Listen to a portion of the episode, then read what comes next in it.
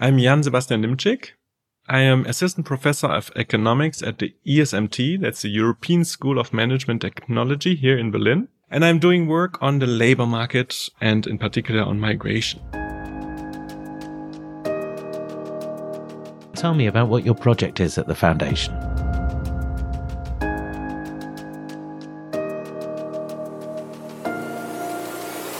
At the foundation, I'm looking at network effects and how they impact migration.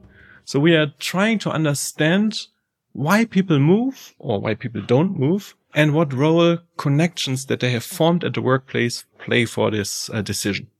Is Germany a particularly interesting place in which to study these sort of effects? Oh, yes, I would say so. So the German history is really rich in terms of maybe unanticipated changes in policy.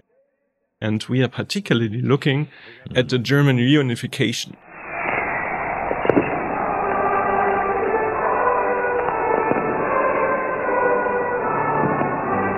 which was of course a major shock to most importantly the East German labor market.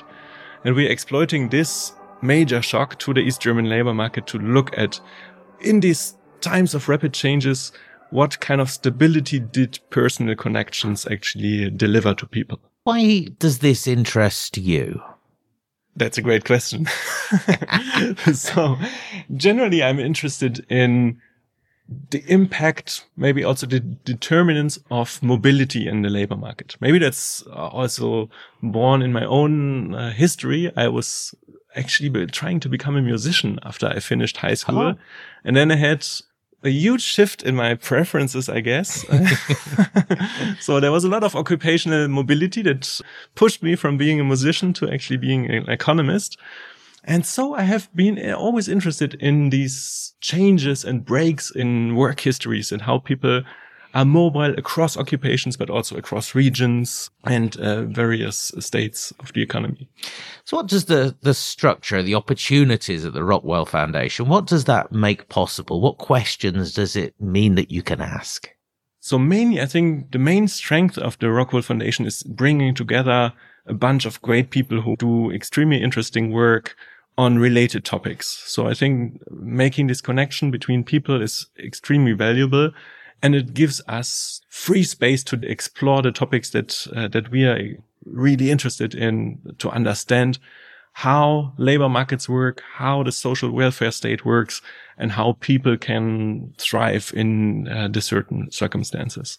You're looking at migration as an opportunity, as a way to be mobile, as a way to become an economist from your point of view. Is it important to think about it like that and to think about those opportunities? I believe so. Yes. I think there's very different types of uh, of mobility and of migration of course so i think there's no doubt that we have to help people who are in this desperate state and mm. uh, are looking for shelter but of course, looking at migration from these different angles, migration within countries, moving towards opportunities is a very important driver of what makes the economy work and grow. After the reunification of Germany, of course, there was a lot of mobility at that time and there was a lot of change things might have settled down since? Is the structure of society still so mobile that your work is relevant?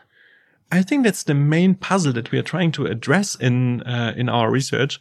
That actually these processes of convergence they might have been quick at the beginning, but they have slowed down quite dramatically. Mm-hmm. So now we are we are um, more than thirty years after reunification, and still there's big gaps in many economic outcomes between the East and West. And we might actually wonder why there's not more migration, why people staying at places uh, where they cannot find jobs and, and so on. So, so this is the puzzle that we are trying to address. And then one of the reasons why this is the case might be that there are some frictions. People don't know where good opportunities are.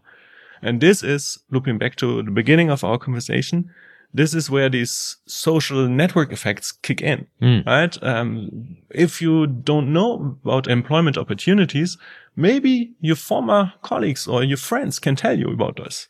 And this is exactly what we aim to quantify the strength of these network effects and how they help to trigger uh, migration responses. Can governments do a lot to help people, encourage people to migrate if it's good for them and good for the economy? I think if we find out that information frictions or the lack of information is one of the main drivers yes, for the yeah. uh, limited response, then there's clearly a scope in improving these outcomes by providing more information about employment opportunities. So this might be an immediate policy consequence of our findings good luck with the research and uh, good luck with getting the attention of the policymakers because it does seem that there is a huge social benefit to the sorts of things that you're looking into. And thank you. Thanks so much, Tim.